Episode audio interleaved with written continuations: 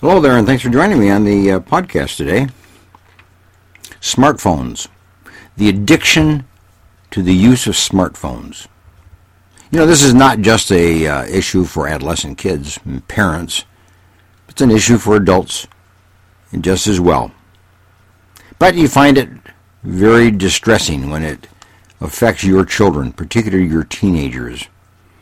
Parents have a difficult course of action to undertake in the control of smartphones and the use of smartphones by their kids. Put it in perspective 90% of teenagers own a smartphone. So that's virtually everybody has one. Rich or poor, black or white, whatever, everybody has a smartphone. Now, everybody has a problem then. Every parent has a problem because it's not just having a smartphone, but it's being able to manage the use of that smartphone. And you know what? Kids, teenagers, have a great deal of difficulty managing the use of their smartphone. In the same way that they have difficulty managing the use of other things, whether it's alcohol, their body, their makeup, or whatever it might be. Kids have great difficulty managing the things that they enjoy and that they are addicted to. Here's another fact 47%, just say 50%, of parents fear their children have an unhealthy relationship with their smartphone. That is, using it too much, using it for the wrong reasons, putting on material that is inappropriate, and having generally poor judgment in its use. In other words, many times parents feel that the smartphone owns the kid rather than the kid owning the smartphone. Now, it's a very addictive medium. Very addictive. If you're going to have uh, the ability to uh, have a smartphone, you have to have the ability to manage and to control and to use that smartphone wisely. It takes a very courageous parent to set up boundaries, control its use, limit its use with their teenagers. So, what are some of the issues when it comes to the use of smartphones by kids, teenagers? Well, obviously, one thing is that many of them become very angry and uh, very upset when separated from their smartphone. Now, that separation might be a, a very appropriate thing for a parent to do. Take away the smartphone so the kid can study and get his homework done. Or you can have a family conversation around the dinner table.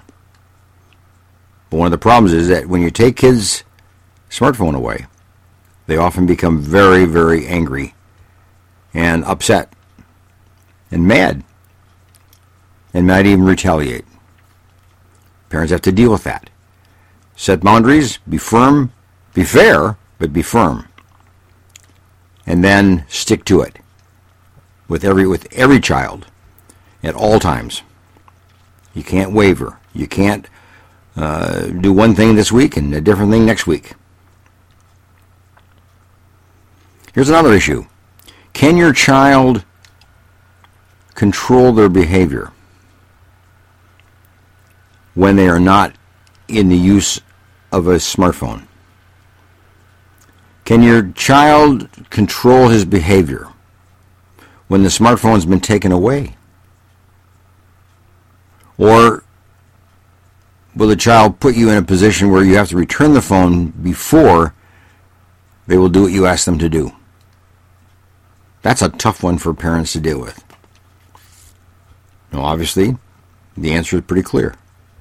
If you take away the smartphone, you don't give it back until it's earned back and then you set the tone, the terms, you set the tone, you set the bases, you set the conditions for earning a smartphone back. But you don't vary. If you take it away, you take it away. Set the conditions for its return, and then honor that, follow that. But you better be swift and you better be straightforward and consistent from day to day, week to week, and month to month.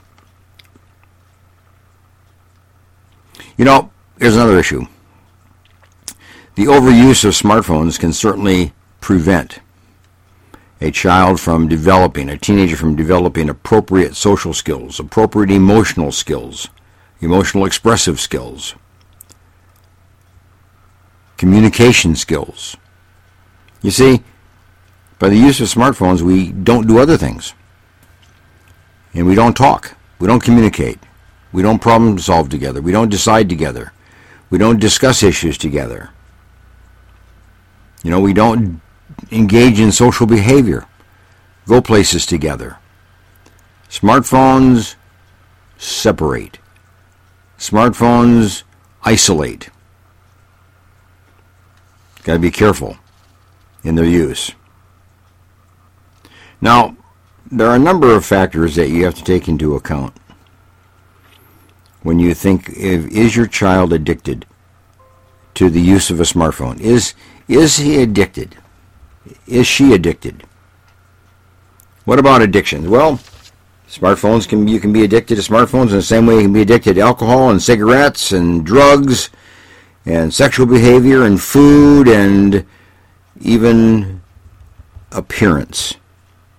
There are lots of things you're addicted to, shopping and so on. And you can be addicted to the use of smartphones just as well. Here are some of the conditions that determine whether a person is addicted or not. If a child or if a teenager uses it, and then uses it more, and then uses it more, and then uses it more, and even resists its non-use, resists taking it away, for instance, that child has a symptom of addiction. In other words, the use of a smartphone promotes more use. And when that's the case, you're into the pathway of addiction. It's like alcohol. drink a little bit, and you want to drink a little bit more. You want to drink a little bit more, then a little bit more, and then a little bit heavier alcohol. You see? The use promotes more use. Number one issue in addiction. Is there an increasing use of the smartphone over time? Here's another factor when it comes to addiction. Is there agitation, anger, when the smartphone is taken away? When it's denied? You say there may be reasons to deny a child or teenager from using a smartphone. May reasons to take it away for a period of time, for an hour or for a day or for a week. There may be good reasons for that. But does a child have withdrawal symptoms, anger, frustration, madness, irritability, sarcasm, when you take away the smartphone. See, it's the same way with alcohol. If a person's been consuming alcohol and that alcohol is denied or taken away or prevented from use, does the person become agitated and irritable by its non-availability or its non-use? See, that's a symptom of addiction. So if your kid has a smartphone and then you take it away or you limit its use, does that child, does that teenager become irritable and mad and upset and angry? If so, you got an addiction theme going there. Okay? And then here's another one. If a child does not have the use of a smartphone, in the same way that if a person does not have access or availability to alcohol, Will the child or that person fight to get it? Strategize to get it? Lie to get it? Sneak around to get it? You see?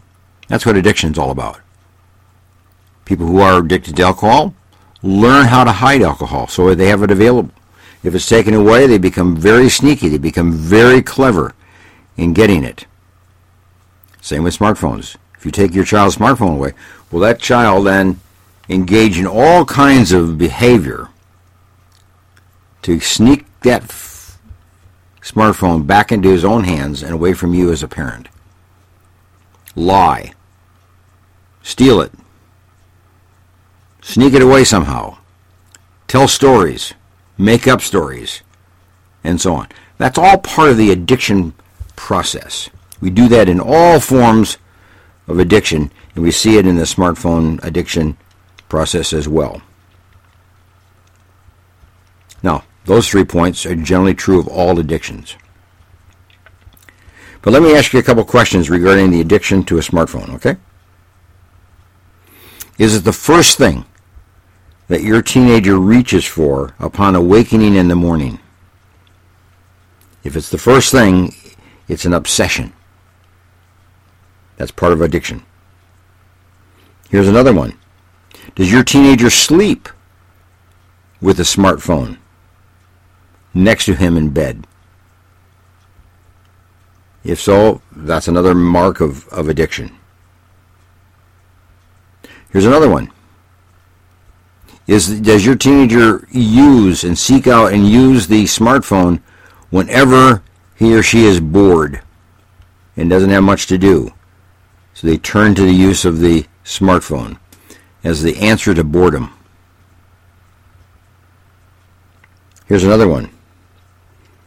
Does your teenager become agitated and irritable when the smartphone is either taken away or for some reason is lost or misplaced or is out of sight? Here's another one. Does your teenager go into panic when they think they've lost their cell phone? When they think somebody stole it? when they think somehow it's been misplaced for a long period of time for and cannot find it? Do they become very, very panic stricken? Not just mad, but but panicky. Do they argue? Do they fight? Here's another one. Do they use smartphones when they shouldn't? Overuse, such as when driving if smartphones are used way too much in wrong places at wrong times, there's kind of an addiction process going on there.